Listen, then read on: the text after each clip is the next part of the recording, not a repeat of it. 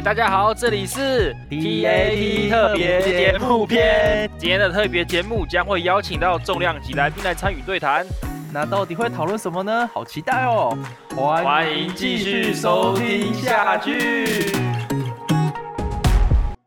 呃，对，的确，老师刚刚有解答了我一部分疑惑，是呃，比如说唐诗这件事，这个呃艺术形式。我就会在想说，好，即使初唐四杰他们的作品不见得是一个非常具有代表性的一个作品，但我还是其实说实在，在这个唐唐诗很大的 range 里面，其实我比较喜欢初唐四杰的作品。所以这样去理解的话，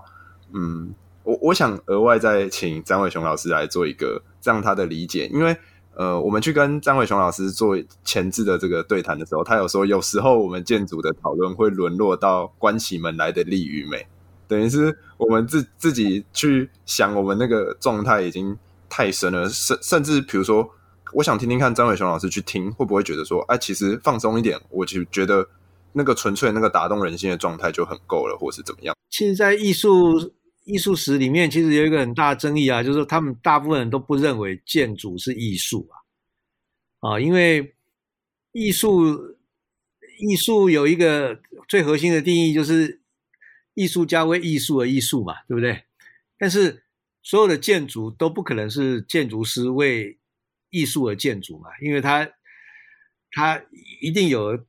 他的业主在那里，然后一定有他有要完成的机能了哈。那当然有很多可以作为很少数的艺术创作的建筑，但是它不是我们谈论建筑的常态嘛。所以建筑它。它一定有一个很巨大的外在事物要去应对了，啊，所以我我上次来讲是说，我我去参加很多评图，我会觉得说，大家其实在谈这些建筑个案的时候，好像跟他的外在世界都一点关联都没，啊，就是老师在课堂上可能教了某一些技法，于是你在找一个基地上，你要把这些技法重新展露出来。可是，假如你是一个渔港，你对渔港的风向、作业生态都不了解，你怎么样去做那个那个案子呢？对不对？所以我们在参加很多评组的时候，但，我觉得建筑系老师他们比较喜欢这种真空式的评法了啊，就是说，像是画一个一个泡泡一样，好，在里面看这个你料理点线面空间的能力到底是如何，怎么解决问题。柱子的比例是大是小，这样开口怎么样，轴线怎么安排的，类似这样。可是，假如我们不是一个学建筑的人，我们来看说，哎，那假如在这个基地上，其他的外面的人怎么跟他互动？然后使用者他的生命情境是什么？这个一看起来就不对了哈。但我自己感觉是说，如果建筑它不是作为艺术来看待，但是建筑仍然能可以增至某一种艺术达到的成就。比如说，我们在现在在看科比一的朗香教堂也好，或者是我们现在在看皮特朱诺在瑞士山里面做的那几个非常小的收纳式的仓库、古文物仓库的空间也好，那其实都有某一种程度的意识艺术的震撼力在里面。但回过头来想说，那你作为一个建筑的学生或建筑的从业人员，你自己在人生中，你要踏寻什么样的轨迹去从事？我觉得不应该是从目的论说啊，我能不能成为一个好的艺术创作者，还是怎样？而是说，你怎么当下你可以，你当下你觉得你的生命其实是一种过瘾的生活，也就是说，你在做你的东西，你在呃完成这个案子的过程里面，每一个环节你都是兴高采烈，你你觉得你。你第二天睡觉起来，然后睁开眼睛的时候，你是可以微笑的，而不是说你张开眼睛的时候啊，又觉得啊，干，我又要过这一天这样子啊。你你是兴高采烈的来来面对着下一天，然后你对下一个探索具有很高的发现的热情。我自己觉得这个比较重要。那如果你长期处在这种状态的话，我觉得。你做出来的作品就有趋向于艺术形式的力量啊，因为那种东西别人做过了，或者说这这是就是一个普通回答的答案，或者说你这样子并没有照料到这个社群里面生命跟宗教感的真正的深度。每一个人自己会问自己这样的问题。那你问了之后，你你去找寻答案的过程中，你因为自己的追索而获得某一种解答，那种开悟，那种了然。你会有一种兴奋之情，然后你接着想要去做下一个发现。我我自己觉得啦，是这样的生命的状态，不管是在各行各业，我觉得对建筑可能，嗯，尤其更必要，因为建筑有太容易有一个答案，就是业主在那里，你不得不，你不得不去过这样的人生，你不得不做这样的妥协，这样。但其实我们去看，像我一直这样讲说，库哈斯这个建筑师，我上次跟你们聊，好像也是聊到这一点，是，就是说，就是这在九零年代库哈斯出现了之后，呃，建筑师取代了总理、总统跟国王，成为论述的甲方，这样子。也就是说，你你可以看到九零年代之后，全世界。大型净土里面大概都是建筑师变成主要的发言者，这跟九零年代之前是不太一样。九零年代之前业主很重要啊，可是为什么九零年代之后有一些建筑师他具有那样大的能力？那我觉得以库瓦斯的例子然后来讲说，我比业主还更了解业主所在的时空，把业主给相对化了。那回过头来看，那你的自己产生的作品。一方面是你自己内在生出来的，一方面你也满足了业主端的要求，一方面你也进入了社会理想形态的核心，所以你终究你能够完成一个别人看起来比较难以完成的事物。所以我自己觉得啦，在文化场域里面，每一个人其实都在进行各式各样的 struggle 啦，争斗也好，或者是角力也好。那，你一定要能够让自己的论述能够包含了对方的论述，你才能够让你的想法变成真的事物。那我是觉得台湾的建筑师努力的空间非常非常的大。我们现在太容易有一个理由让自己局限在一个生命非常猥琐的世界里面。那我我们刚刚讲到，譬如说你开始写日记，我就会有，我就觉得会有大幅度的进步。我其实跟很多我的建筑师朋友讲说，啊，你觉得你做的东西别人不赏识你啊，别人低估你啊，然后期待别人肯定你啊，但我觉得你自己回头自己回头开始每一天写自己的日记，你会知道你你怎么样一天一天在重复你自己，因为你你当你明天写今天的时候，跟你今天写昨天。你如果用的语言文字是一样的，你自己会有一一种一种 shock 式的警醒。这也是为什么哈伯马斯在在讲那个呃十八世纪的私密生活的时候，知识分子跟知识分子彼此写信是很重要的一件事。那不只是为了跟别人讲我自己是谁，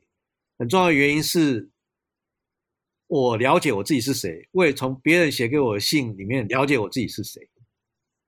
那个是在文字跟语言，就是说在概念跟反思中间，察觉到自己怎么样向一个更美好世界努力的取向这样子。那我们现在台湾的建筑教育比较像是自恋式的啊，或者孤芳自赏式的。我的感觉那是这样，就是说看起来就跟我们政治人物一样嘛，就是看起来。表面上傲然而伟大，可是你看他六年之后，你就觉得他就是比一个小孩子更不如。对，anyway 啦，我的意思说，那个外在的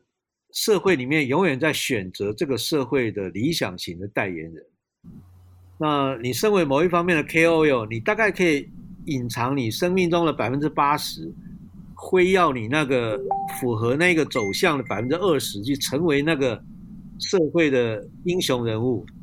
但是这个社会是完全透明的，你照这个方式起来，这个社会就等着看你这个方式崩塌嘛。所以，对于现代人而言是怎么样去去完成他自己生命的创作？也就是说，我用一个比较极端的方式讲，你去规划或者是创作你的死亡，是你人生最重要的作品。也就是说，你到死的那一刻，你的整个生命是那个是什么样的样态？那个是你最要念之在之，你可以拥抱着的唯一的情怀了。所以，那如果你抱着这个，我觉得在西方个人主义的发展里面，这个理念很早很早就贯彻到西方的创作者生命里面。比如说海德格讲是向死而生嘛，你看着死亡，然后你在规划你接下来的前面的人生嘛，因为你的所有的人生就是向着那一点而去。可是我们在台湾从来没有这样的想法啦，我们就我们就在想说，怎么样让周边的人要来看见我们、注视我们、肯定我们、赞赏我们。那我们从来不问自己，在生命的这一刻里面，我们是不是过得过瘾？我们是不是自我满意？自我充填，然后有一种看到天上星宿发光的那种兴奋，就都没有啊！每天都要看着别人要来给你鼓掌啊！刚刚刚刚张伟雄讲的，我其实蛮同意的。一个是，其实就你们这个你们这时代有，我觉得有是有契机的。它的契机是来自于。整个其实台湾的社会是在成熟中，就说不要不要想说，呃，有一天什么制度啊，什么各种条件会忽然的成熟了，建筑师会做起来如鱼得水，没有这种事。它基本上是一个，就是你这个社会，这个社会的人的意识，台湾社会是在进步，它它的进步，它进步里头，就第一个，它会越来越容许刚才张伟雄讲那种能够。比较是个人主义的那种，可以向死而生的那种人，他会接受这种人的存在。以前不会哦，以前这种人可能会被被就你会会被明的暗的就就被被攻哦，你很难你很难跟逃离这个这个制约性。现在这社会实际上开始鼓励了，甚至开始欣赏了。所以在讲建筑师的建筑师的可能性的时候，我我的我觉得你们这一代是。有机会的，就是像，就是一个人，就是一直跟着自己的内在，你就是你就是很认真的去做你相信的事，然后你所有阅读的、你看的电影、你所有生活、你种的菜、你吃的东西，通通是跟你在做的这件事情是合一的。那些东西就是你可以，你可以在今天去种菜过程中得到的一些思思考跟一一些启发，你就回来在设计里头做进去，然后你这就是你做，你这整个是一一体。那那个范围要很小，因为你的范围一拉大，你就没有整体了，你就开始被四分五裂，你要去顾东顾西的，你你的那个完整性是是是虚假的，那完整性要要去会去假做出一个假的神话出来了。不过不过基本上是可能的哦，你就是你就是很很简单的。然后你把自己顾好，顾好你的生生生计，然后你一个人，现在你看那个赵立行，那么一个人开自己一个人开视频也不是不可能啊？这这证明基本上没有那么难，很多人是这样在做了。那这种是一种可能，那它的好处是。你不会被那个那个大的钓饵啊，那大的引诱勾走啊，你你有你比较有可能是一直在在完成你自己，那完成你自己太重要了，就是就是你把你一个小花园从头到尾，从生到死照顾得清清楚楚，那个就是了不起了，你不必去管那什么什么那个大安公园到底是怎样啊，什么那些事情，我基本上。比较倾向，我觉得，呃，台湾要去发展出像库哈斯那种能够观看世界全局啊、时代变化啊，这那那个东西不只是库哈斯，还有各种各种它背后支持的文化力量，它各种那它代表的一种西方的一个代表知识的正统性，各种东西的成全了。就台湾并不具备这种时代跟这种客观条件，但是台湾可以发展成非常。个体的，我们上次也讲了，像那个格林莫卡、像 Runto 啊，类似这样的人是在台湾当然是可以啊，可是为什么没有呢？因为我们在台湾明明是应该那样，可是还是会被调出去。每个人向往的都是要成为大明星啊，成为跟跟那些人平起平坐啊，可以跟他们同台一起讲话啊，能跟他合照啊，就是一天到晚把自己想象成那样的人，就是错乱了嘛。嗯，如果每个人都能达到达到这样的状态，那人跟人之间的差异真的会那么明显吗？你说什么状态？就是把自己的小花园顾得很好，然后呃自己的内在追求或者是主体性非常的强烈，这样的是这样之后，然后呢，就是人跟人之间，或者是这个整个族群、整个集体会变成什么样的状况？那甚至问一个比较功利的问题是说，那这样怎么知道我是特别的？就是比如说我能够做到呃我自己的。主体性很明显，那这件事情有时候以现在而言，现在这个时代而言是就已经是了不起的一件事情。那等到所有人都可以做到之后，会是什么样的状况？就很简单，你你其实就是我在讲公民素养，一个公民素养把自己的照顾好，就是照顾好你的小花园，就你的个体性是被照顾好。一个社会每一个个体都照顾好的，他们就不会选出柯 P、马英九这样的人来当他们的领袖。他他他就会他的那个上层的大泡泡就会不一样，他他整个底下是一个健康的，现在所以会出现那个不不没有什么好怪的，怪就是怪到这个选他们的选他们的人基本上是还还没有到那个成熟性，他他看不见太多事实了，那那这东西到底什么时候什么时候才会成熟，没有人知道，呃。同样的现代性跟这个这个民主民主的机制的这个操作也都还很年轻。你跟军权比起来，军权操作了几千年了，他这几千年里头是锻炼不断的，看到各式各样的失败，各式各样的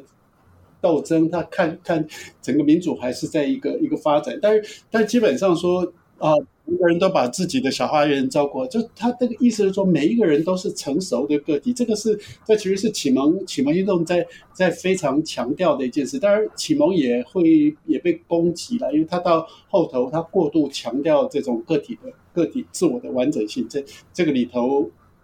他也被后后头的这个浪漫主义对他产生出一个质疑性。他。不必然就是标准答案，但是我们现在我们现在整整个跟下来就是启蒙启蒙这个奠定的这些基本规则跟信仰啊，跟价值，我们相信的全是那一套啊。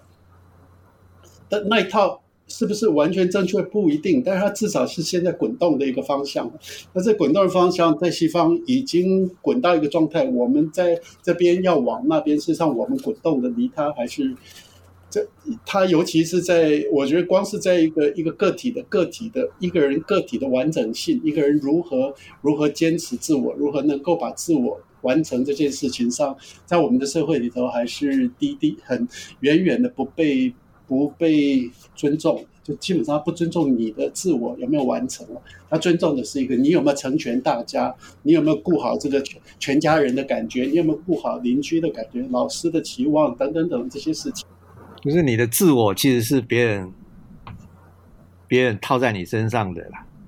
那个康德在《何谓启蒙》里面有讲到嘛？我上次有讲了，就是说，呃，启蒙就是摆脱自己强加于自身的一种未成年状态嘛。啊，他有举三个例子啦。就第一个是，你没有你没有老师教你的话，你就不知道要选哪一本书来读啊。然后没有一个。厨师给你一道菜，你就不不知道自己要吃什么食物嘛？然后没有一个神父或牧师来给你做指引，你不知道怎么样接近上帝嘛？他是举这三个例子。那当然，康德在讲恢复你自己的能力，那个能力就是理性的能力。所以他在那个何谓启蒙里面，他就讲了一个那个希腊文的那个 deispeit 这个字嘛，就是 dare to know 的意思。勇于求知啊，就是说，理性是启蒙，在十八世纪启蒙里面最重要一个概念，因为理性是我们与生俱有的，也就是说，我们思考什么事物合理，然后我们做了什么行动，它得到什么结果，然后你去做呃理性的判断跟修正，这个理性就是我们本来就有能力，对。那当然，十八世纪启蒙运动的晚期到我们二十世纪的时候。呃，启蒙它变成，比如像 Horkheimer 跟 Adorno 他们讲启蒙的辩证里面，启蒙就变成另外一种暴政啊。那傅柯对他解释是很清楚，也就是说，在那个主体化的过程里面，人因为有理性而成为主体啊。那可是是现在社会有一种更厉害的幽密的力量，是我透过一些看不见的制度的安排，让你在自己成为理性的求知过程里面。成为社会要你成为的那样的人，所以这个副科在在讲理性化的过程，呃，在讲主体化 （subjectification） 的时候，他跟康德讲的主体化不一样。康德讲的主体化是一种正面的字眼，就是我们要成为自己生命跟行为的主体，运用我们理性的力量。可是傅柯讲主体化是你在求知的过程里面，你被知识所诱导、蒙蔽。拖欠了你自己而不自知，所以你反倒成为这个社会囚禁的对象。所以他要做一种解构的努力啊，所以他说进行一个知识的考古，或者是各式各样的把权力的假面拆解掉的这种认识的过程，你最终才能够获得自由嘛。可是别忘了，傅柯他晚年他将死的时候，他他当然他是。得到 AIDS 而挂掉了啊，就是说他死的时候，他其实正在写的那个呃 History of Sexuality 性史、是这件事里面，这本书它其实并不是真的是在讲性的历史哦，它这里面其实在讲自我怎么成为自己真正所认可的我。它的第一本是 The Will to Knowledge 啦，求知的意愿啊。那第二本是 The Use of the Pleasure。就是快感的运用。那第三本就叫《The Care of the Self》。这个书其实是在讲，我要明白在基督教世界里面来，我们怎么样被规范，我成为一个在每个不同年代里面那个社会最期待的我。他在讲这个历史的时候，也就是你要随时认可，在那一个向度之外，我要成为真正的我。那当然他，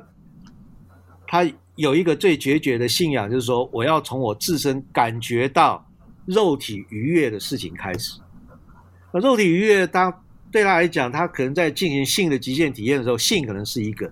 但是身体在遭受到各式各样最本真性的刺激，而你觉得有所回应的时候，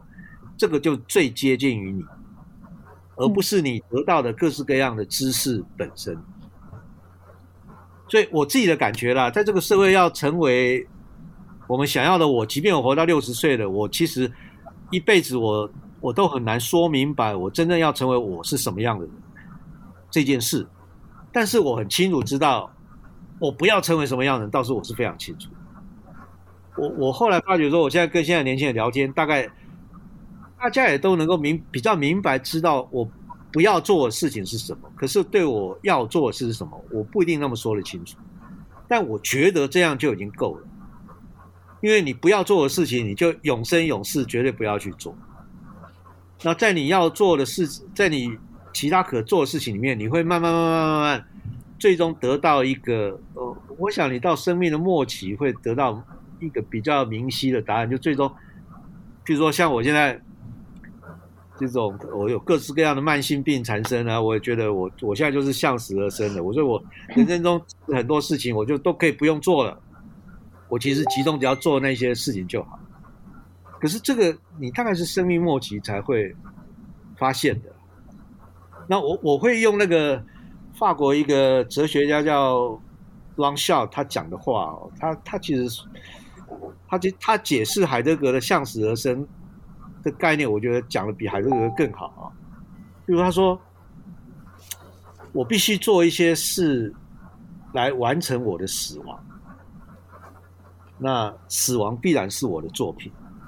所以我们必须成为我们自己死亡的演员及诗人。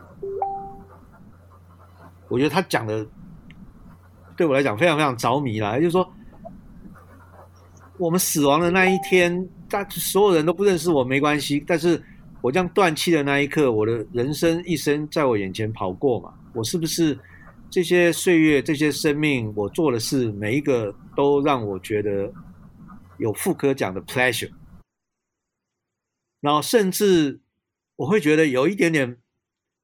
失意啊，也就失意它它包含着某一种偶然性跟超越性在里面，所以死亡，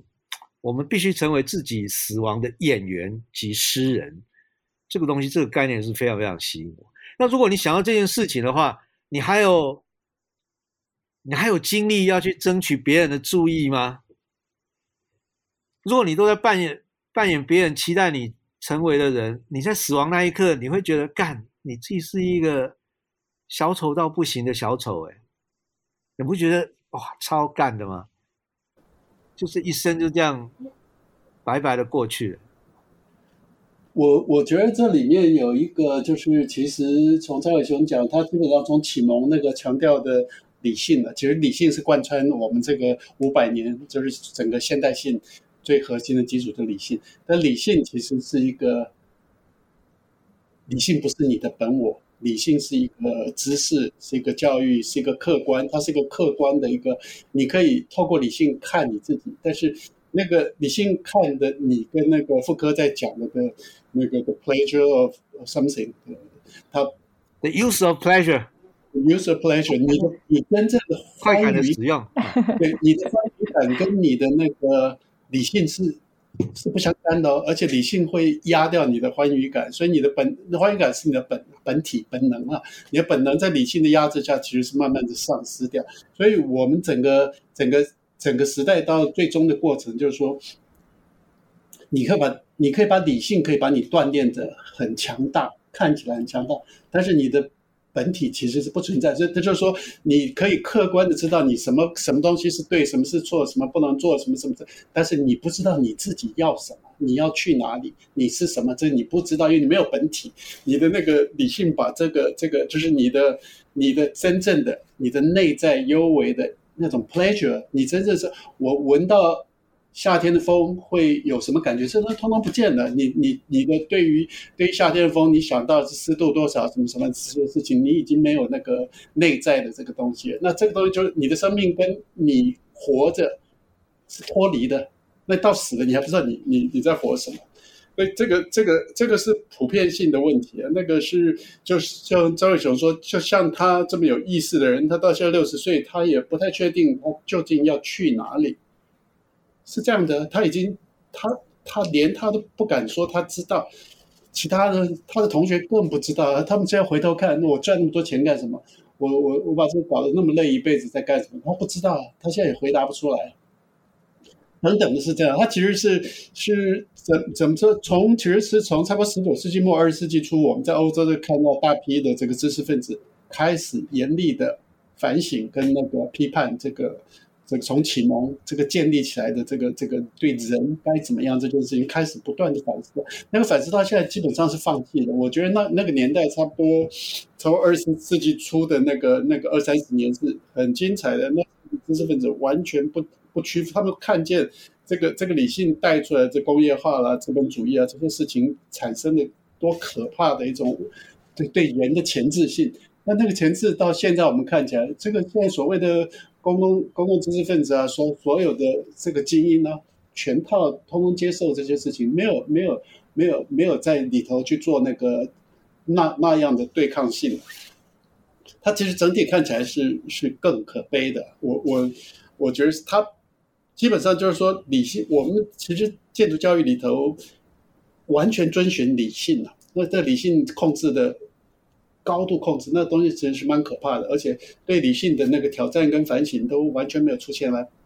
不给不给他机会出来的。他那个光你看这个一百年前，这个欧洲在整个知识分子开始对于理性提出这个反省跟思考，你的建筑界对理性的思考没没有没有真正出现。那他还完全完全的福音，那那个你就知道那个那个在思想上的他已经有断断差了。老师，那我们 拉回来讲一点好了，就是我们好像 想请问两位老师，就是对于出版品还有艺术家书籍，好，如果以刚才那个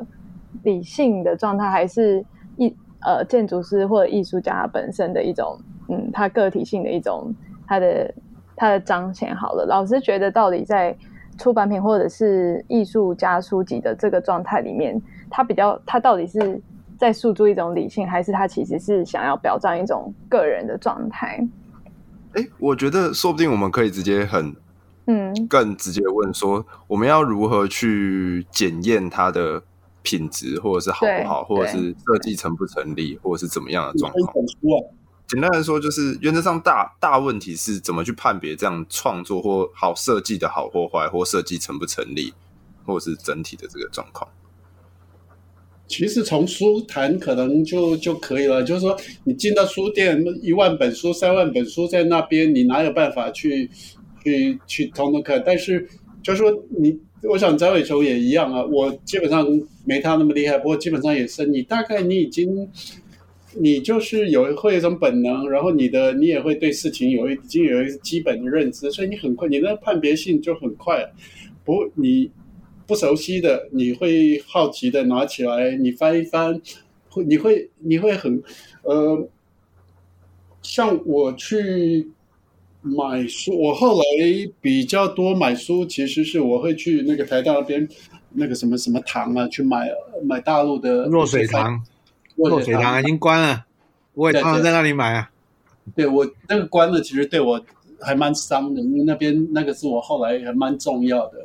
重要的一个，因为它毕竟很多书你不熟悉的，你翻你必须要翻，而且要稍微稍微的看，然后要要就是会有一些感觉的过程，尤其对于不是很熟悉的作家或是或是那个。呃，或是那个那个那个类别，那个那个蛮重要，但是那个那个就是我不知道，我觉得那个就是一种，它会有一种，它会有一种自然而然的熟悉吧，就像熟能生巧，你会有一种判断能力了。张伟雄，你来讲啊，我觉得你你你更你更厉害，你后面堆那一堆书是怎么堆起来？就是我家啊，我家哎，我家这个书算还好，算还好的。因为我工作室是我工作的地方，那个那个地方书会比较，现在现在目前是比较夸张。那我我觉得啦哈，就是说，呃，因为我我在出版这个行业里面，其实呃，在台湾的装帧设计，我我其实都有历练过这样子啊。所以在八零年代那时候做装帧设计最出名的是是李楠嘛哈，就做红范的。那个整个书系的封面设计的，然后他后来变成我们在天下公杂志工作的同事，然后九零年代台湾的书籍的装帧设计啊，比如像许春啊、陈许春啊，那也是后来变成我数位时代创业的朋友。但我觉得在二十一世纪之前，其实台湾的装帧设计都不受重视啊，也就是说。用很低的预算，然后请艺术家用用大概他 part time 的时间去做一个设计的。那比较比较让人家有印象是当年远景出版社找黄华成做七等生的那几本小说的书的封面的设计，在那个年代是非常非常前卫跟突破的，让人家有印象。可是大部分的书是完全让你不会有任何印象。因为在那个年代里面买书是照着书名跟呃作者说作者或者是他们所要谈论的主题构成了一种综合性的吸引力，这样。直到二十一世纪之后，我觉得像特别像像小白啊，像聂永真他们崛起之后，当然像现在更多的像林小雨他们出现的时候，书的装帧设计。它会变成呃，dominant 市场销售因素最关键的力量。所以我上次有跟两位同学讲嘛，甚至因为我在这个行业，我清楚知道，就是说王志宏做的书的封面的设计都大过于那个作者的稿费、版税的时候。我不知道阮阮清越是不是这样子啊？我跟他合作这么多次，从原来是他的五倍变成他是我的五倍啊。对啊，所以所以现在。状态是这个样，他也就是证明了说，这个这个年代里面设计它是具有关键性的力量。那怎么样做出一个好的设计？我自己觉得它有好几个 level。可是我觉得第一个 level 是说，你是不是能够进到现代主义里面？啊，现代主义我们看起来像是一个美学的运动，一个美学的主张，但其实它背后对应着有一个强大的社会理念，就是我们把非常复杂的事物调理出一个秩序。啊，然后在这个秩序里面，我可以给它值与量的判准。所以现代主义设计出来的美学的东西，点线面啊、比例 portion 啊、grid 啊那种网格，它它很容易让你。在一种秩序感里面，你就抓到了一种问题的核心，然后这种 form 本身构构成了一种体感的美，这样。所以这是九零年代跟二十一世纪的差别。然后我上次也跟你两位同学讲过，说，当然我们现在到处都是现代主义，现在你就必须要去问说，那都是现代主义的设计里面，哪一些东西是比较好的设计，哪一些东西是比较坏的设计或比较平庸的设计，那我我自己觉得现在比较好的设计是能够能够 touch 到那个议题核心的，也就是说，每一个装书的装帧封面，它不只对应的是那个书的内内容本身，它也对应的是这个阅读社群他现在的心灵状态，大家渴望什么？比如说。我自己觉得王志宏有创造出一种流行，就是说他把字的每一个部分去做拆解，也就是说你在一个书的封面里面，同时可以你知道这个字，比如他最近出的一个日本小说家叫林，我记得是林白福子写的《浮云》嘛，哈，浮云，嗯，啊，对不对？他就是把把这个字的每一部分拆开来，然后你可以看得出来它是拆开来的，但是它拆开之后，它也构成了一种。体感的论述，这样，我我一直觉得王志荣是我最喜欢的设计师了，到现在仍然是如此了。那九零年代我是最喜欢刘开啦，刘开是更有诗意的，很可惜他现在不太做这样。老师，那回到你刚才说的那个，我们想请问一下，就是你说的那一个，嗯，更回应社会或者是一种。更爱社会的这个状态，我们想跟两位老师聊聊看，就是不知道老师知不知道，二零二一年的那个普利兹克奖的得主，就是一对，他们是一男一女，然后他们是盖社会住宅这个东西。然后我们想要聊的事情，其实是就是会不会，其实在嗯一个状态是你又回到了回应社会，但是你某种程度上你又在在一个建构的。就是你，你并不是关在你自己的小花园里面做事情，你又你又某种程度上又回应到了社会，然后应该说，他们这个的状态基本上是建立在呃，比如说资本或者是建造成本下创造的设计契机，比如说他们说他们永不拆除这件事情，那这个东西跟呃。比如说，好像本质性上的主体性这个东西，或者是这个可能是他们主体性下的价值观，自己的价值观建立之后做出来的某种可以被大家检视的一个这样的选择。那这个东西，呃，我觉得一样想去问，怎么去思考这样设计的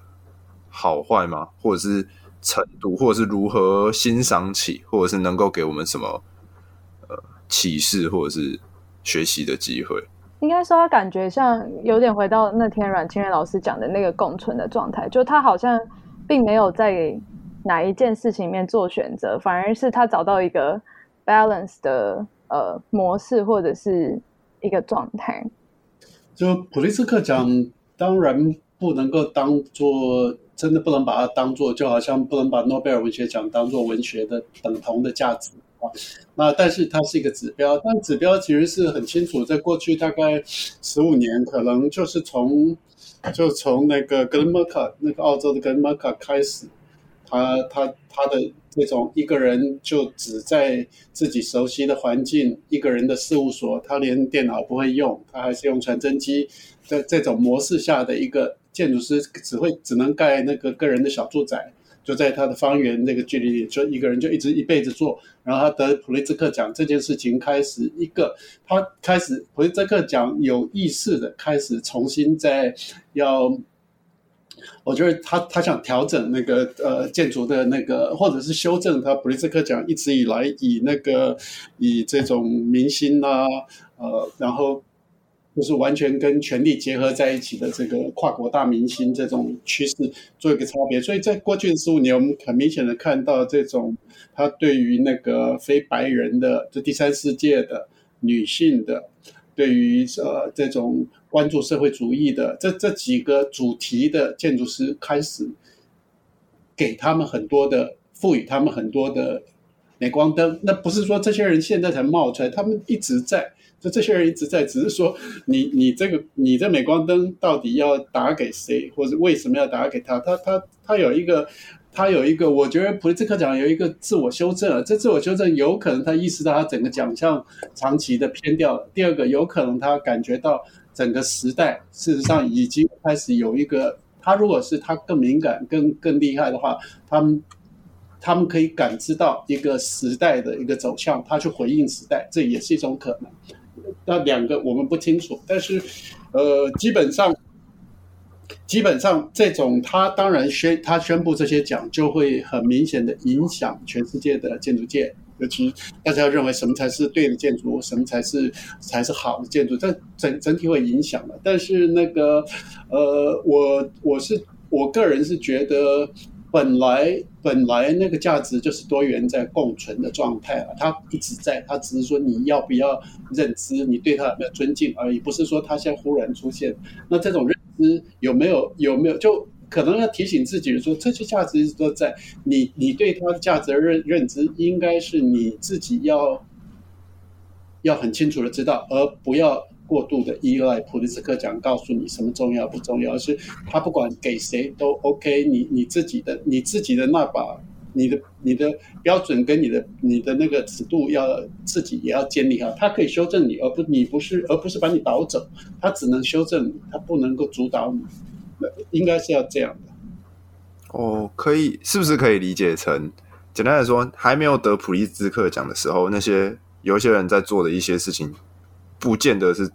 应该说也也会是对的，只不过普利兹克奖它有一个，比如说指标或者是一个。做整个社会的动态修正的一个功能，或者是他们有这样的使命，所以他会去侧重去思考他怎么样去给奖，因为他想的是他给奖之后的影响力，但是不代表给奖就是一个绝对的价值观跟一个只有得过奖的才是对的这件事情。对，给奖其实是是有那个看起来是有主动性的，会跟那组成的委员有关。但是其实背后那个时代也有一种时代也会有一个声音，那个声音是呃比较比较厉害的人或者比较敏感的人，他们会隐约的听到一种时代的声音，他们会知道时代现在往哪里走。那这两个其实都有。呃，有的人是听不到，他就是很主观的，他就是一辈子就相信，比如女性主义，我就是一辈子从头到尾，只要是女性我就支持，不是女性就就就不支持。那个不是，他他其实是应该更更更开放、更柔软的那那种方式啊。那普利兹克奖，呃，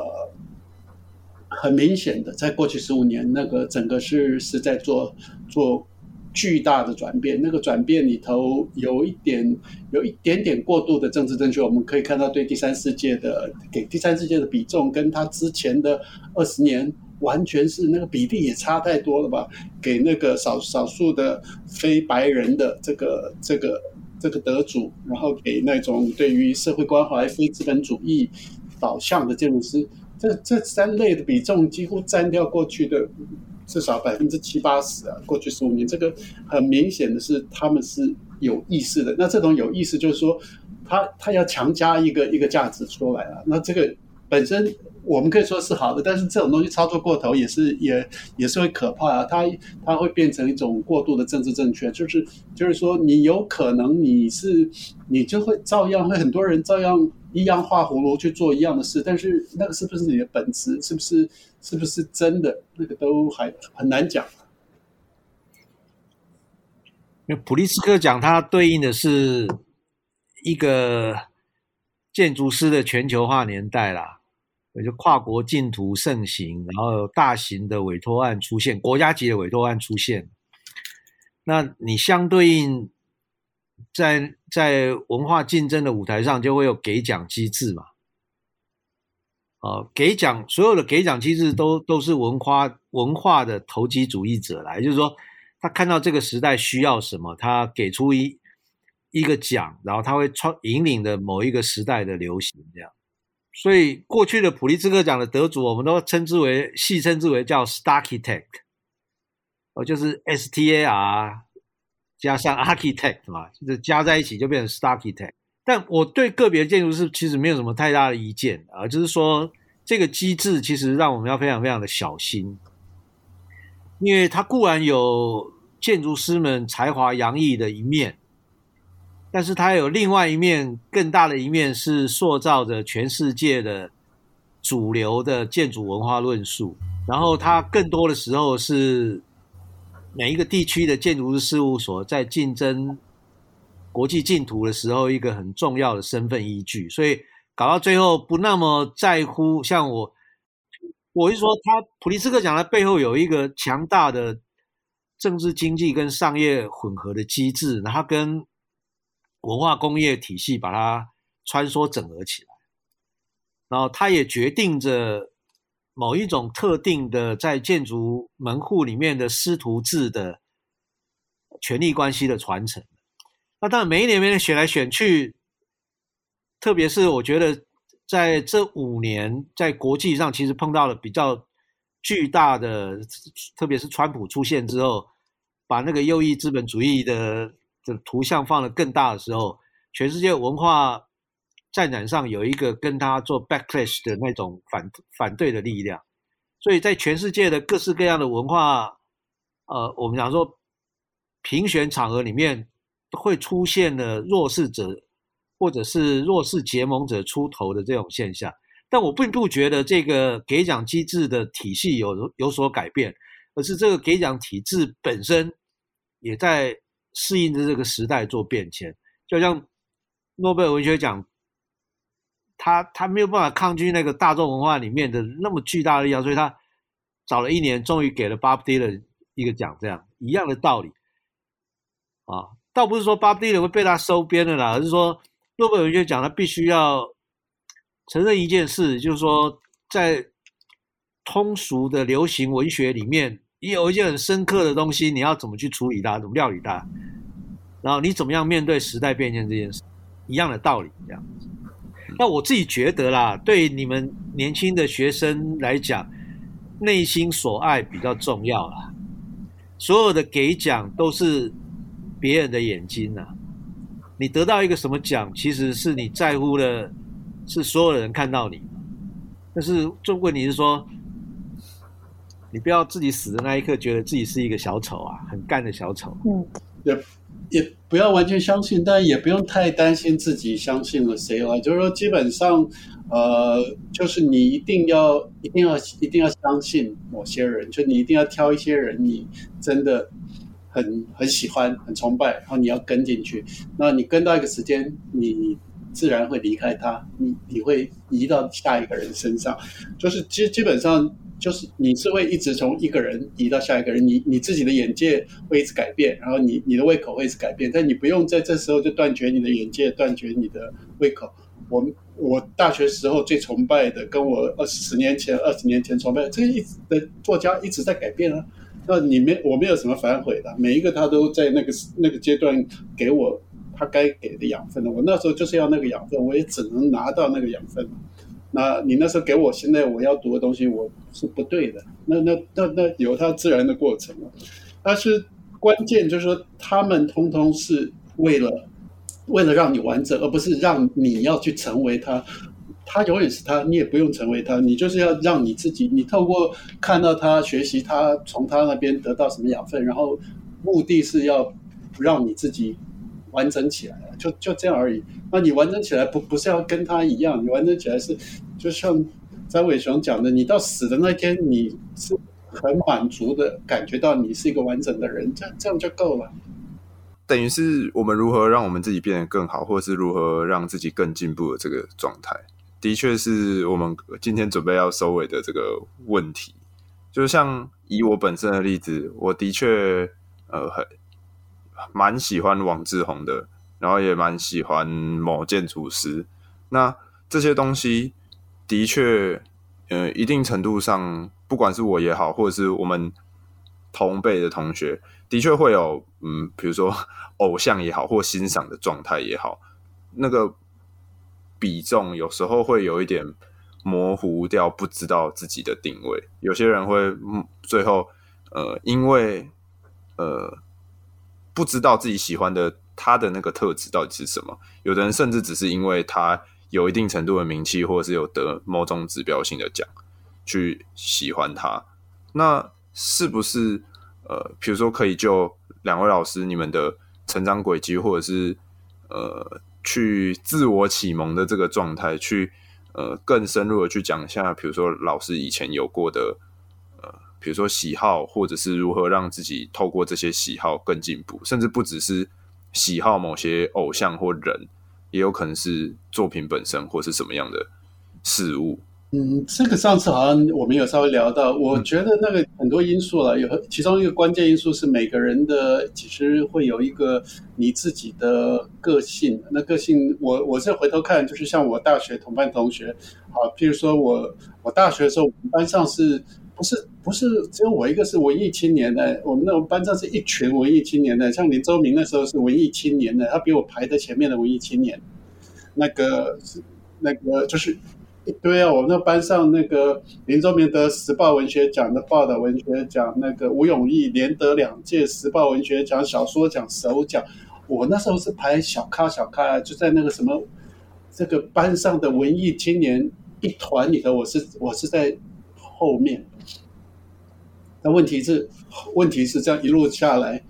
他们一个一个下岗了，一个一个人都离开了。我从那个排。那个排小弟的，就是渐逐渐就不知不觉排到老大去了，因为他们自己都下台了，他们下台没有人逼他们，是他们自己的抉择啊。啊，我继续走也没有人逼我，是我自己的抉择。那到底是什么因素呢？现实的因素没有什么现实的因素啊，他们跟我现实因素没有差别那么大，就是个人的意志吧，还有个人真正想要什么。你你究竟你所求为何？你的生命你真正想要的，每个人会有他想要的东西，那东西到。在当你进到现实世界，那东西会越来越强大，因为各种诱因会出现。那诱因出现，你自然就会去选它。你现在在大在大学里头没有什么诱因啊，大家看起来都是都很理想化，都都可以谈我要这样，我要那样。你你到现实里头就是往这边有面包，往那边只能喝白开水，然后你就是一路你就要不断做抉择嘛。那你的你的初衷，你的你的所谓的你当时。崇拜的、迷恋的、想要怎样的那个，在这个检验过程中，就一直一直帮你筛检。所以，那是什么把你挺住呢？一个是你真正的热爱嘛，你的初衷到底是不是真的嘛？第二个是你的意志嘛，还有你你对于价值的判断。这件事情到最后，其实其实是其实是还是一个人的本质，本质所为为何这件事了。好，换我这。好，呃，基本上我我从小到大其实有偶像啦，但是我我的那些偶像我，我我甚至我我都不会去想要跟他们要一张签名这样，所以所以这个偶像的程度跟一般人他他可能花那么大力气去崇拜，也有一点差距了哈。那我其实，在九零年代有思索过像 Michael Jordan 这样，因为我我从小就很喜欢打篮球这样。那当九零年代我们看到 Michael Jordan 打篮球的时候，我会发觉说：“ 哈靠，这家伙真的是，真的是他改写了我们很多打篮球的方法这样。”然后，当然他身体的条件也非常非常好，那他就是不折不扣我的我的偶像这样啊。那不然他的很多的报道我都收集了啊。就是我们那个年代，我必须要用影印把那个报道影印下来，这样。但我也没有想到说，迈克尔·乔丹站在我前面的时候，我要拿一个纸递上去，邀请他帮我签名，这样。那我我自己的感觉是这样子啊，就是说，我是喜欢篮球这件事情，还是喜欢这个人这件事？因为我觉得迈克尔·乔丹是连接了我跟篮球的可能性，也就是说，这个人彰显了那个可能性。所以我其实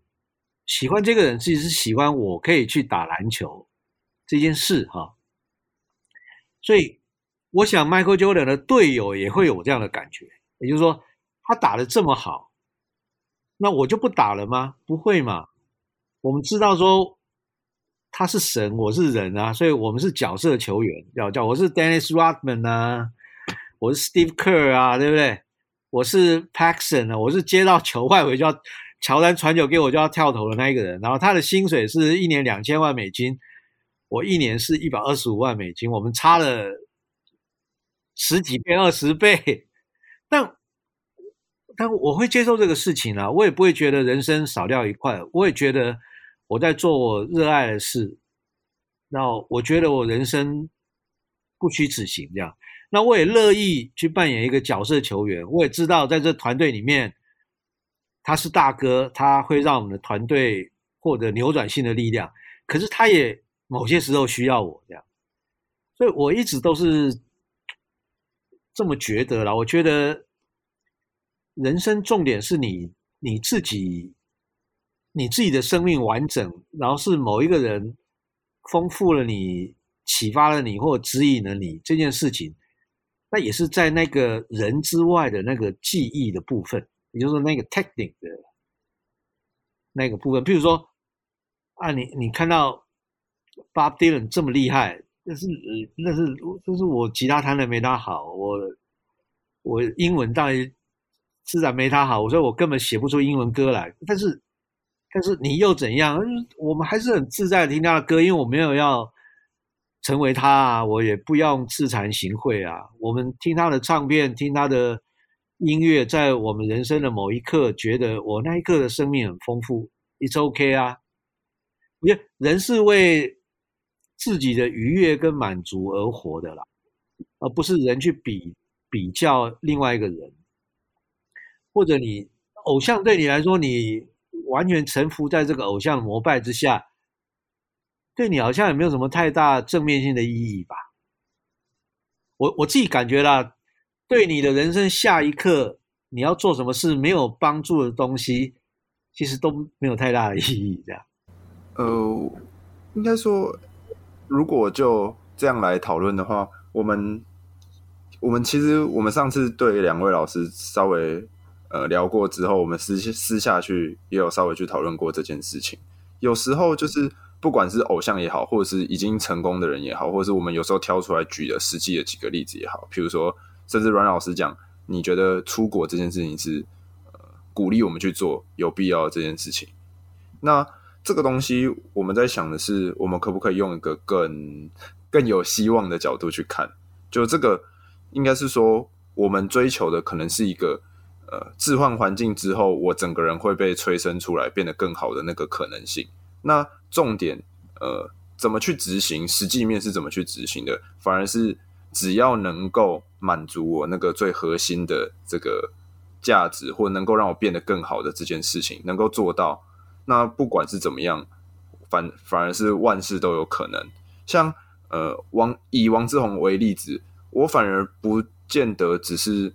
呃，在乎的是他那些成就，比如说他是 AGI 会员，或是他变成台湾的巨擘之类、设计大使之类。我反而是看到的可能是，呃，比如说他没有出国，但是他还是能够做到这样的状态，这样特别的事情。我在想，老师有没有办法再多琢磨一些这类似这样的状态？呃，我现在其实我接触到很多我觉得很优秀的设计的台湾的设计的人，他们都没有出国。那这并不是，比如说我，我现在很很支持的那个曾志伟啊，他他根本他根本就是专科毕业啊，他连大学都没念啊，那他也没有出国啊，所以但是这个这不是问题，但是你看他，你可以看到他有一些特质嘛，就是他他在他在锻炼自己的时候，呃，他他在锻他那种他有很清楚他要。他要追求的目标，然后你知道他在要追求那目标里头，他不断的去吸收各种接触不同的人，他不是乱接触，他也不是去接触那些有名的呃什么什么人，他就是接触对跟他的方向，他需要的东西是对他就去跟他们，他会去跟流浪汉啊，他会去跟那种莫名其妙的诗人啊，什么奇怪的音乐家什么在在一起，那不是无意识的，因为那些东西整体通通是跟他合的，那就是他要走的路，他知道他要往那边走，他要往那边走的时候，他需要什么时候，他会去铺那东西，他他自己在他他会他设了几个那种呃给那种。需要住的那种临时的艺术家的空间呢、啊，就你欢迎你来，他会去挑艺术家，不但他自己会去补满他，但是关键是他他要他要什么，他要去哪里这件事情他很清晰啊。小白也一样啊，对，王志宏一样，他很清楚啊。小白，我其实，在早期的时候看他快速成名之后，我蛮担心，有一段时间担心他他能不能够。继续下去，它会不会被耗干？它有可能会被耗干呢，因为在那这这个这个整个这种生产过程里头，它就是快速消耗、快速生产，让你不断。那它如何在那种在壮大自己跟不断的付出的过程中维持住它的它的两边的平衡？它看起来，它过它中间有有一些有一些阶段，我觉得它有点卡，可是它过了过了，它它是过的哦，他表示他他让自己的那个。呃，来顶他自己的那个后面的力道没有断掉，就像那个张伟轩讲的，很多的所谓的念到博士回来的人，后面都没有再补充任何力道，他就一直消化，一直吐他那个学的学的那个东西，就吐一辈子哦，他自己都知道，然后别人其实也大约知道，就这样子啊。那可是他你要像王志宏那样，在在整个真实的这个创作世界里头被检验，被大家那个，他必须要证明啊，大家会盯着看的。他有啊，那你像曾志伟也没，不是说现在越来越多没有出国而能够证明他成功的，这是越来越多。我不是说只有，而且越来越多出国回来没有一点用处的人越来越多，就是出国了也没用。你看出他出国前、出国后完全没有差别，连英文都没有变好，真是奇怪的不得了，反正就很奇怪。那无论如何，这个不是，这不是关键，但是。如果有选择，你可以出国，在国外专业。我跟你讲说，关键不是你进哪需要你那，呃，不是说你的老师，你碰到什么什么普利兹克奖大师，而是你在那边你会碰到世界各国不同的同学，那些人才是最大。你跟他相处，你会开始感觉到他们看世界的观，你会跟他们相处的很密切，你会开始观察他们做设计的方法，他们呃想事情、发表意见、对世界的观点，你在那里头会学到一些东西，那东西是要的。没有，当然没办法，没有没有不会死啊。但是建筑建筑你，但那一块是出国很重要的一块养，我要强调是那一块养分，而不是哦，你你的老师是谁？那老师他跟你一个礼拜接触十五分钟，你以为你可以从那边学到什么？根本不用骗人了，没有。很少，你你直接读他的书，你都可以学到更多。你不必说以为说你跟他，他给你改个图，改个十五分钟，你就你就脱胎换骨，没有这种事啊。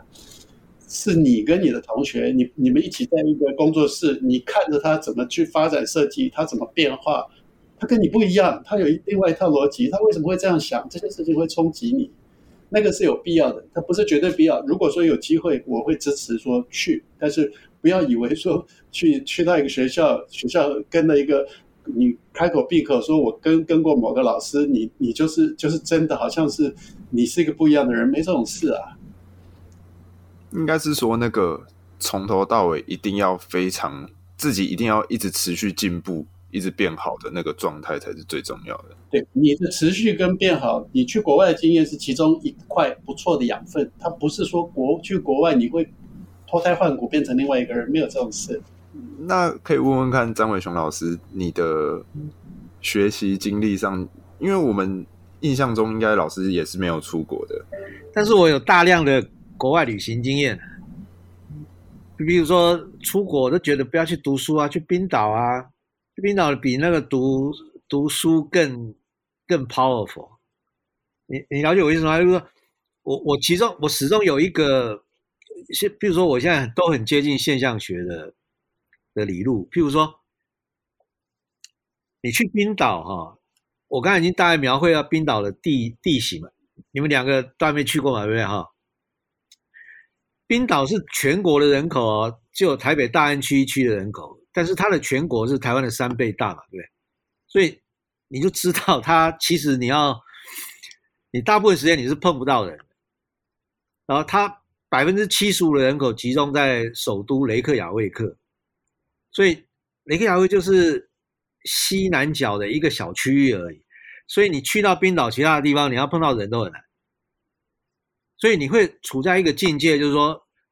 我们在台湾生存的人，比如说你在台北生存的人，你这一天到晚你出门就看到人嘛，对不对？你坐捷运是人，然后办公室是人，然后走在路上是人。你突然走到一个地方，你你有十二个小时没有看到一个人，这个就是存在的震撼。所以我我带我两个小孩，我们两个小我两个小孩，一个是大一的时候去的，然后另外一个是国三的时候去，他们两个到现在都还讲说，那是他们生命活到现在里面最最强大的洗礼。也就是说，你的看世界的方式会完全改变。你要知道，冰岛因为绝大绝大部分的地方地广人稀嘛，所以你碰到有人居住的村落，大概就是三十个、五十个人住在一起。所以这个村落里面有小孩子要上课，家长是要开车开到五十公里的地方外的地方送他去上学。所以你要知道这个，我我后来跟他们交往了，我才知道他们。离开了首都的人，他们大部分成长的老师是自然，而不是人。像台北，我们这都是台湾的小孩长大，老师都一定是人嘛，对不对？你学到的东西都是老师教你的，或者是文字给你的。可是冰岛，它很多时候是，你就站在山跟河，站在悬崖前面，你感到天地智慧教给你的某些东西，这是很多。在地的人，譬如说在地人，他会跟我讲说，看到天上的云是怎么样子，他会告诉你大概十二小时后要变天，然后他会跟你讲说，像冰岛，我们看到很多河流经过，其实都没有桥呢，所以我们车子必须涉水这样直接开过去。我刚开始觉得说，哦，这个冰岛好哈扣哦，这样，后来我又问冰岛人，他当地人还在跟你讲说，因为冰岛的。这些河流的水其实都是因为它有半年的季节是冬天，所以冰岛纬度很很北嘛，所以它积雪会积半年，所以它春天到夏天的时候，它雪融的水这样流下来，根本没有固定的河道，所以你今年可能做这个河道，明年水流下来就去流去别的地方，所以公路走过去，它根本就不要做河道，而是它是要涉水而过，也就这些都是自然智慧，然后冰岛。因为他三五十个人是一个聚落，所以你这个人里面每一个人都是多功能。你既是电工，你又是牙医，你也是一个婚纱摄影师啊！每一个人都非常非常专业哦。所以我们我们前年那上一届欧国杯，冰岛杀进欧国杯，我们才觉得哦，哇，冰岛这个国家是哪一个国家，对不对？然后才开启了冰岛斜杠这个概念。其实我们我二零一三一四去了两次的时候。每一个人其实都是多工者，多工工作者，这是因为地理环境所产生的需要。但是他们有一种从大自然学取智慧的本领。他们那个社会完全不在乎文凭学历，因为没有用。你想想看，三十五个人的一个村落，每一个人其实都自主分工到支持这个小部落的需要嘛。我们没有那么多人，还跟你大学人考分分。分来比，你是台大，你是清大，你是交大，根本没有。所以雷克雅，我我后来就请到一个包带领我们越过冰河的一个向导，他是雷克雅未克大学的学生，他是放了暑假回到家乡来打工，因为这条路线他走过九次，所以他就带我们可以去走这段路。然后走这段路的时候，沿途跟我们讲冰岛神话的故事。后来我才知道。冰岛的 Saga 哈，就是 S A G A，冰岛的神话是把冰岛地形上的每一个突出的地地标型的自然景观变成神话里面的主角，然后组织在一个神话体系里面。你们大家都知道了，雷神索尔，他就是冰岛的索尔峡谷，因为这个峡谷它离海之间有一个。雪艾尔法加的雪原，一个高山高原，所以南部的暖空气上来，经过这个一千两百公尺的高山，下到这个溪谷的时候，会打打很大的雷，所以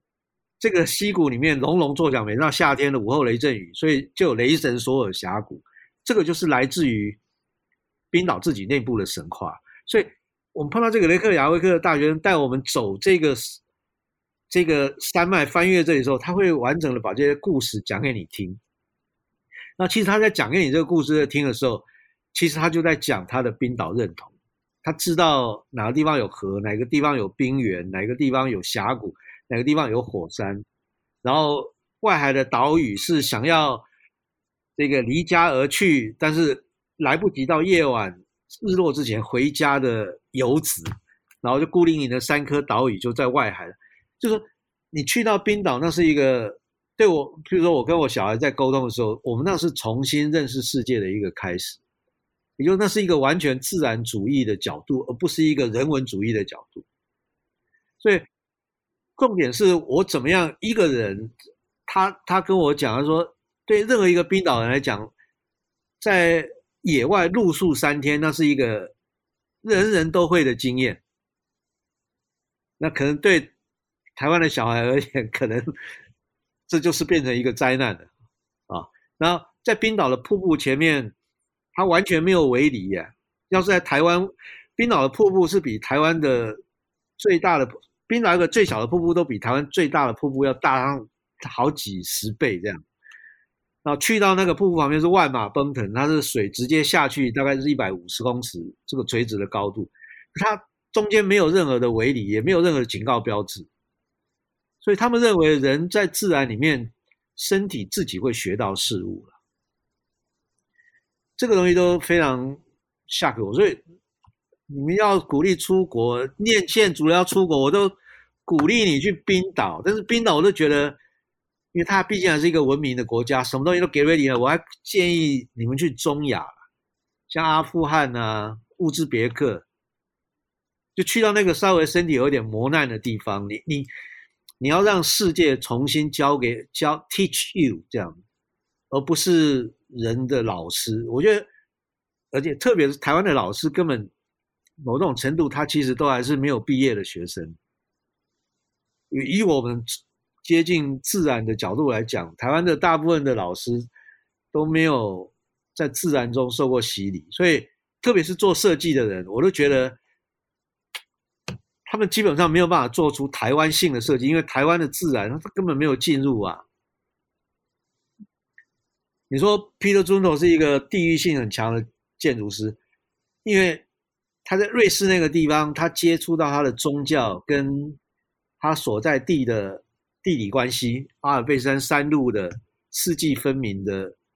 这种这种气候的状态、植被，还有村民的迁徙，然后放牧的牲畜，这些东西都构成他创作的起点。那包含。基督教世界里面的那种善恶救赎啊，那种纤细的情感的掌握，其实都表现在他作品嘛。这个都是自然给你的某一些、一些、一些 ins inspiration 吧。我其实都不觉得教育是是上对下单向的啦。教育学生有可能长成各式各样的样子，你其实要做的是 inspire 他，而不是告诉他什么是真理。然后什么东西引导他对什么事物，在他学生的身上有特别的独特的感觉，而不要求说每一个人都对一个他没有感觉的东西要有某一些认识。这样，我我基本上觉得其实是两个部分吧，哈，一个是其实是一个人的内在部分，一个是客观的外在。客观的外在就是说你要要常常要一直把自己移出你自己。移出你熟悉的环境，移出你熟悉的文化，你的社会，你要跳换到换到另外一个环境，然后是自然环境，你你在那里，你才可以回头看见你自己，看见你自己，你的文化，你的社会，你的自然，什么这一切你才看得清楚，这是一个必须，所以这种移出去的过程是是是必要的。另外一个就是完全是你自己的内在，你的内在的自我锻炼，那个内在自我锻炼是是就是移出去那个东西是。看时机，看各种因素，你可以有各种移出去的方法。你也可以，你也可以到到到那个台东去，一个人一个小房子住三个月，也算是移出啊，这都是 OK 的。你就是移出去是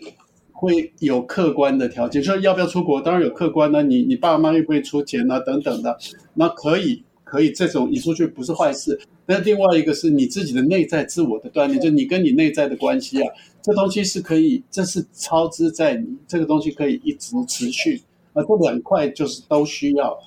那有时候我们会以为说，你看，你看个看个影集啊，看个电影啊，看读一本书啊，读一本游戏，你就以为你就认同了，你就觉得啊，我都懂他，我我我跟他是同一个人。不是的，你没有到那边，你没有到那个处境，你不会是他的。我们会。以为太快的，就看好莱坞电影，你就告诉你，让你跟那个角色合一，你就以为你就是他，你可以在那环境做同样的事情，没有完全不一样的，你你会丢到另外一个一一个社会环境、阶级环境、什么自然环境，你就是另外一个人，你会开始，你会意识到你自己是谁啊？意识到自己是谁是需要客观客观性的，然后你的主观要不断的锻炼，那个锻炼就就没有人可以阻止你啊，客观有时候要看。看时机啊，有时机就有，没有也不用勉强，就是这样。说两位老老师，你们内心觉得自己在追求的那个价值是什么？追求的价值啊，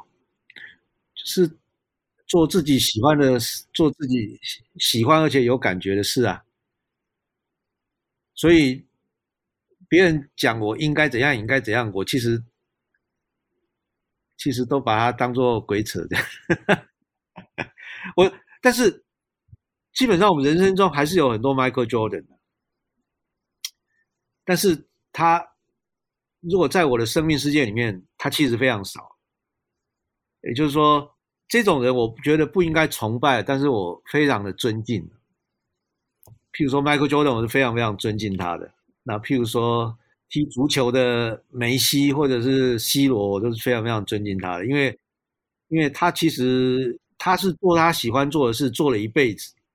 然后做到一种光华璀璨的境界，他让他所从事的事物变成一种一种绝对的美。这样，我当然做不出来那么绝对的美，但是我希望有他在做那个绝对的美的事物的那一种兴奋跟热情。般在做我想做的事情，这样，那个，那那你做不到那么美，那那也 OK 啊，就是我们就是人生的角色球员啊，我们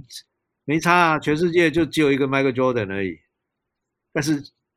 我们做一个快乐的角色球员，虽然非常非常的边缘，但是也是 OK 的。对，这个这个大概是我跟跟他类似的，就是我们现在其实会意识到你的时间、你的精力。你的身体各种东西都不是无止境的哦，在年轻的时候你会觉得哇，时间无限多，身体根本不用去担心，然后精力源源不绝。不是哦，我们现在是是开始会担心哪一个，其中哪一个可能就就就会忽然的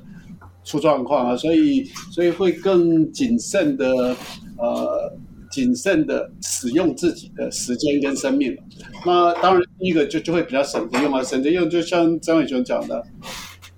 不去一些没有必要的那些浪费时间的去，好像说什么啊，要怎么样怎么样怎么样可以对你人生有帮助，怎么样是对你人生有益处，那些事情通通不必了。我觉得人生不用有帮助，不用有益处。我现在全部主要是要保护好我自己的内在需求，我内在需要，我需要让我里头在成长，在在怎么样，我那块要先第一优先，然后那块如果。保护好，给他足够的完整性，去得到他要的东西，然后要能够的话，就创作出来，把那东西表达出来，用你自己喜欢擅长的方法把它表达出来。创作，我觉得是不管是创造生命啊，创造一个物件啊，创造一个一个什么东西，那那那东西是是是很重要。它它没有现实性，但是它会对，等于是你。你所以所以积累那么久的生命，你所以活那么久，你到底是干嘛？这件事情你可以自己做一个回答。所以相对来讲很单纯，但是好处是因为我跟张伟雄经历蛮多的，看过很多事情，也也接受过很多邀请跟诱惑了。就是我们知道别人要从你身上拿什么了，别人需要你需要跟你交易一些什么东西了，我们现在可以慢慢的。看清楚，而且可以把一些东西就跳过，就不必了，pass pass，那就知道这中间选年二十年前不一定哦，二十年前都怕错过所有的机会哦，每一个来的都都想掌握，觉得哦，没有这个我就完了，没有那个我就完了。其实现在看起来，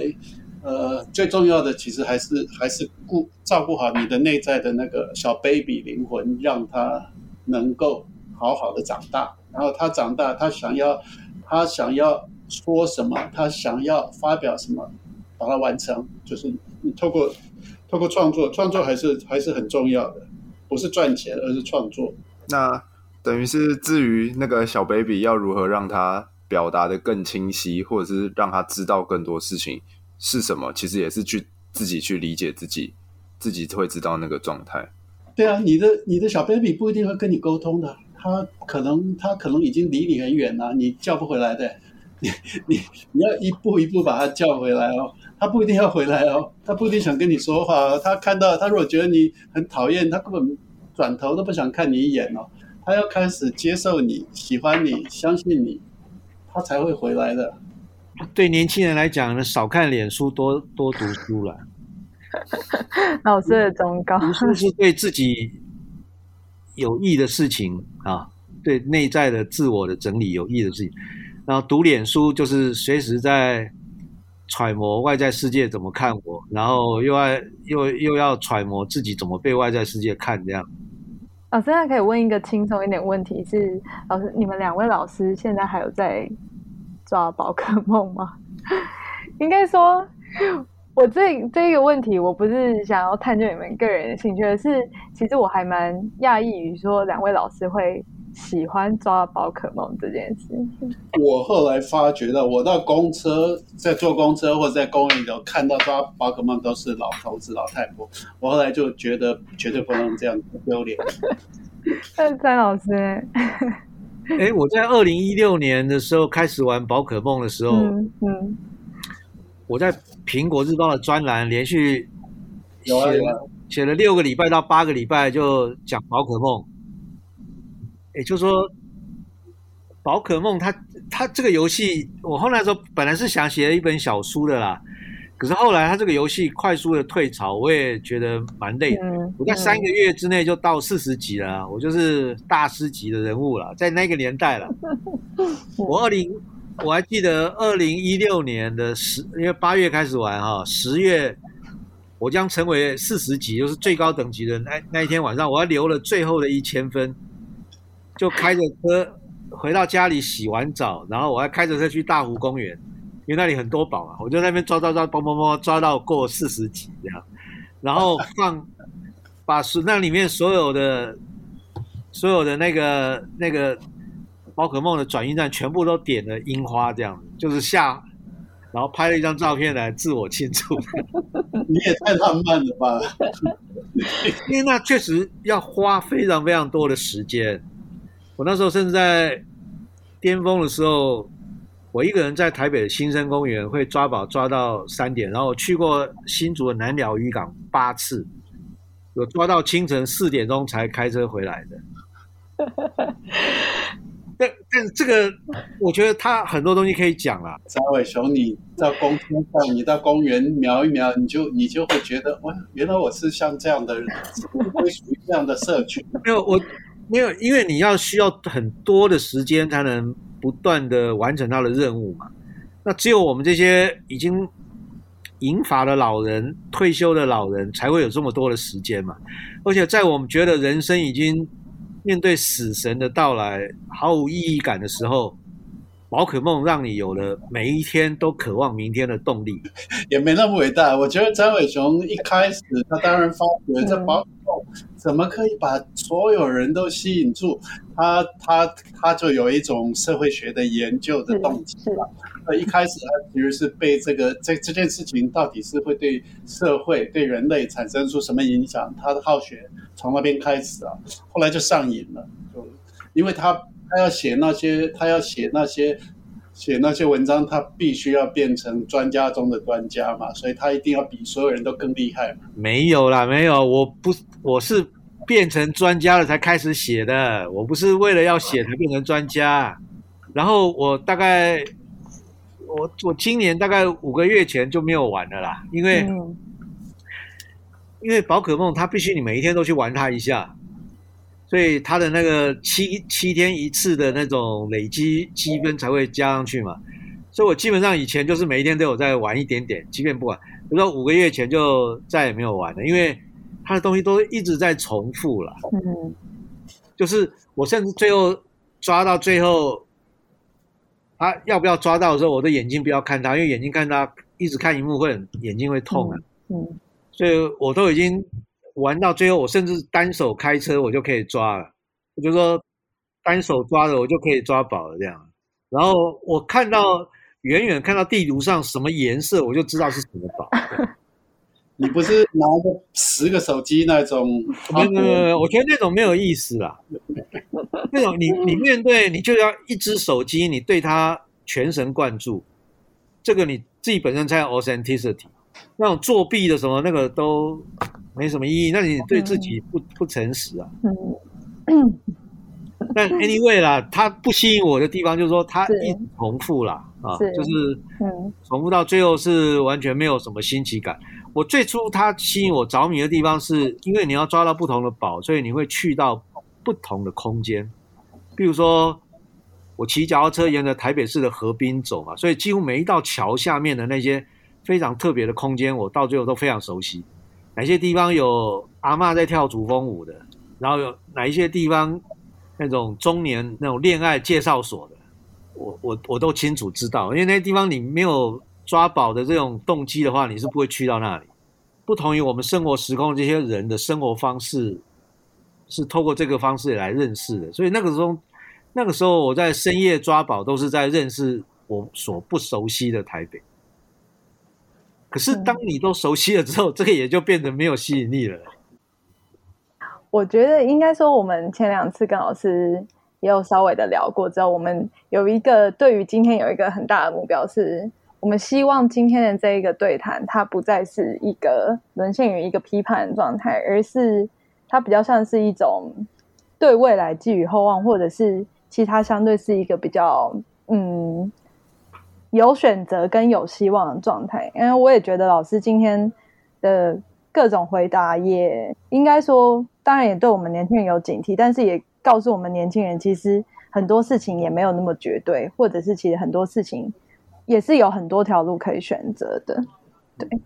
那王真廷你呢？应该说，我今天呃讲讨论起来，感觉一开始的感觉会觉得好像没有没有做出个什么贡献或者是一个具体的状态，但是呃，也许是现在这个呃什么事都有可能，唯一在意的就是只需要是你自己在意的就好了。这个状态反而是今天这个对谈呈现的一个价值。那当然可能，呃，很多我们以往可能听演讲之后非常具体的收获，然后让我们很激动的那个状况，今天不见得可以直接的反映。但是我认为今天这个是一个机会，那能够让我们把这个想法去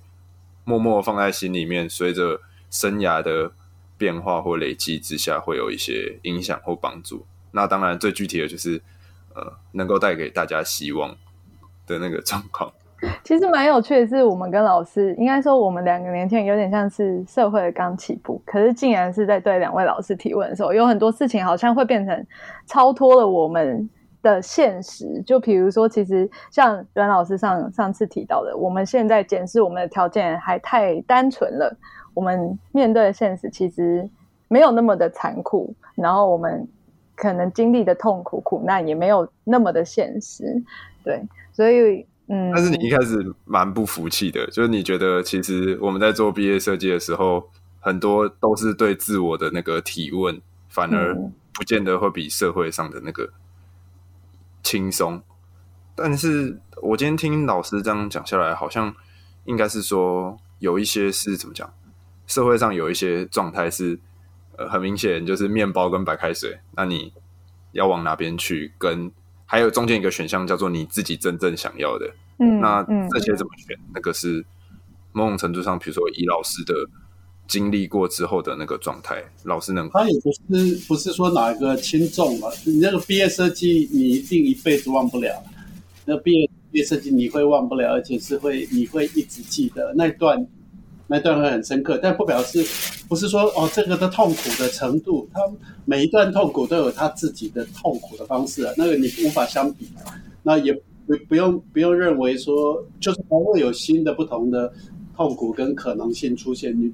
我我我想到一件事，我这两天其实在读一本书，那个呃正好，但但是其实买了一阵子，我之前读，然后这这两天又想到把它翻出来读，然后那本书的序是詹老大写的，所以我把那本书拿来 拿来看，我是，你看，我看我我念一下，这个是那个顾道。哦，顾道哈。顾道是讲一个英国的英英国，因为他他他到处去爬各式各样的山，走很多那个人类历史中的那个路径啊。那张伟雄写了一个序嘛，哈，嗯，写一个导读，那导读写的很厉害啊，相当相当写的相当的，感觉到你很爱这本书啊。因为顾道你不仅是去到一条自然的步径嘛，哈，然后顾道上有，它既然称之为顾道。也就是说，它的历史非常的悠久，所以故道上面有各式各样的遗迹。然后这些遗迹是历史上各式各样的人，因为他所身处的生命契机的各种缘由，去走了这条故道。所以你在走这条故道的时候，你无可避免会进入到那些人的历史生命里面。他的痛苦仍然是我的痛苦吗？他的。愉悦可能是我的愉悦吗？那我经过一个遥远的时间，然后在同样的空间里面，产生了一种当下的思索。然后这里面那个诗人，我记得是 Edward Thomas 嘛，他后来死在第一次世界大战。然后这个英国作者 Robert Macfarlane 呢，他从小读这个诗人的诗，然后他有很多的困顿跟谜题。然后他就去走了当年这个诗人离家去浪游的故道，尝试要去揣摩他的心。他不是不一定是想得到答案，很明晰的答案，但我至少可以让我的心跟他的心，透过空间和自然地貌的中介，达到某一些相互理解。那我我自己觉得这是很深刻的生命经验，更别说。他去的这些故道里面，他当然为了去走要他们这些故道，他也去走了别的地方，亚洲的、中东的，哦，甚至他在苏格兰北段有一个更吸引我的故道，是海水涨潮的时候你就看不到路了，就是一片海，但是你脚这样走，你还摸得摸得到那条那条古道。我其实你你们两个在讲的时候，就当结尾，我也想到这个，因为其实其实我们在谈的通通是路径嘛，这路径、嗯、这条路径。就像一个故道，其实，在整个人类历史中，无数的人走过，但是每个人走的时候又不一样。同样的，同样的一条路径，每个人走上去，感觉跟滋味跟发生的事情，通通不一样。这这是很有趣的。那个张伟雄的那个序，他序写的很好，写的很哦，这么认真写序，我真的还蛮佩服你的，真的，很认真写序，因为我们都知道。写文字哦，帮写一本书，你要认真读完再去写，很累，然后写了半天哦，稿费又很少，真的是那个赔本生意。不过很值得给别人。呃，OK，他张伟雄的序最后两句他应该不记得，我念他说：“路径并不通向任何答案，路径就是答案。”他基本上基本上是成立的，就不要不要不要以为路径路径是。要带你去答案，路径本身就是答案。那些人走那些故道，那些历史中成千成万的人来来去走，重点是那个路径，他们在中间的经验，而不是说他把他从这里带到那里。如果从这里带到那里，现在坐个飞机去，坐个什么东西去就解决了。但他们还是选择用走的。这个这个这个其实是是蛮不错，这个这个书蛮有意思。好，那我也我也来做一个小小的结语了哈。好好啊。呃因为我我最近也在帮那个脸谱在主在策划一套三月文学丛书嘛啊，嗯，那我我因为就像我刚老师讲，我每一本书都要写一个导读，所以所以我每一本书几乎都写到五千到七千字，所以所以这对我来说也是一个非常费体力的研究计划。那但但我不以为苦啦，因为我最近这五年其实都在研究西方的感官社会学，也就特别是是人们怎么样开始喜欢上音乐，怎么喜欢开始上美食，然后登山这件事，它也是我的一个主力关注的范围。然后我在读十九世纪英国的登山史的时候，因为那是一个关键的年代，在十八世纪末，欧洲人从从对山觉得很恐怖，呃，觉得要回避，然后到十八世纪中叶开始，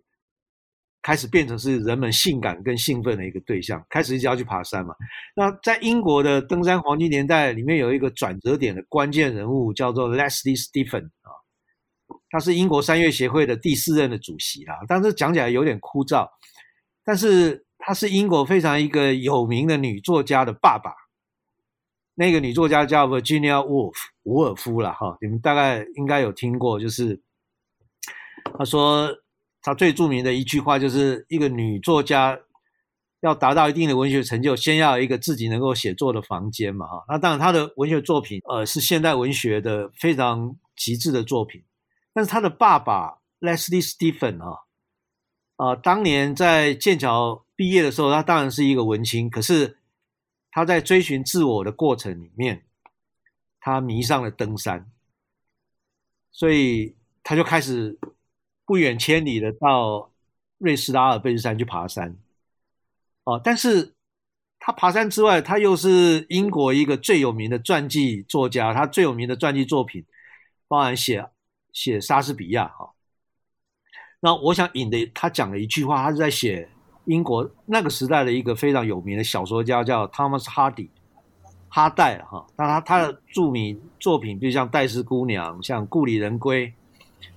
像《乔德市市长》哈，那他又是一个诗人。然后 Leslie Stephen 在写 Thomas Hardy 的时候，他讲了一句话了哈，那我可以广义的来为今天我所有讲的东西做一个总数式的结尾，也就是说他，他讲这样。他说：“The poet，一个诗人，或者说这个诗人，should touch our heart by showing his own。我我的把它翻译是说，一个诗人哈，他如果要感动我们的心的话，那他优先是要秀出他的心。那这个 The poet，他我觉得 Leslie Stephen 在这里讲的时候，他光只是讲诗人呐，他是在讲任何有创作意图的人。他其实内心他先要被一些东西所打动，所以他才能创作，那他才能够企及到接受者的心。然后重点是，所有的艺术创品是那个哈跟哈之间的共鸣。那我我觉得我今天讲这些事都是在讲的，就是说，如果建筑师要做什么作品，你当然可以把责任都推给这个社会说，说啊，就是就是有业主嘛，就是有这狗屁狗屁倒灶的资本主义嘛，所以我们就没办法做出我们想要的东西嘛。但是我觉得有能力的人是应该在这样的限制条件之下，他做选择这个行业做置业，他仍然有他内心激动的那一部分。你仍然能透过你的创作，让人感受到那个激动，即便他藏在呃一个制服房子里面的某一个小的角落，你都应该有这样的自我觉察啦。嗯，所以世界黑暗这是属性，但是你一直在重复世界黑暗，你就是本身就成为黑暗嘛。你要在这里面做一支可以点燃下去的快乐的火焰啊！你看，你看，你看，那个两位老先生都六十几岁了，你有六十吧？我六十啊，今年刚好六十啊。对，都六十多了。我们根本一点都不黑，不不觉得黑暗。我们我们兴高采烈的，我们每天起床都有 都有想做的事情，都有等待要做的事情，都有很想要去完成的事情，那一点问题都没有。那些事情。不一定有报酬的，也不一定会得到掌声的，那就是我们想做的事情了。这一直一直存在，这一点问题都没有。其实六十岁的生活其实可以过得很简约了，不需要太多钱。爬山是爬山是最不需要钱的娱乐，你知道吗？好了好了。好了，差不多了，好，谢谢。谢谢。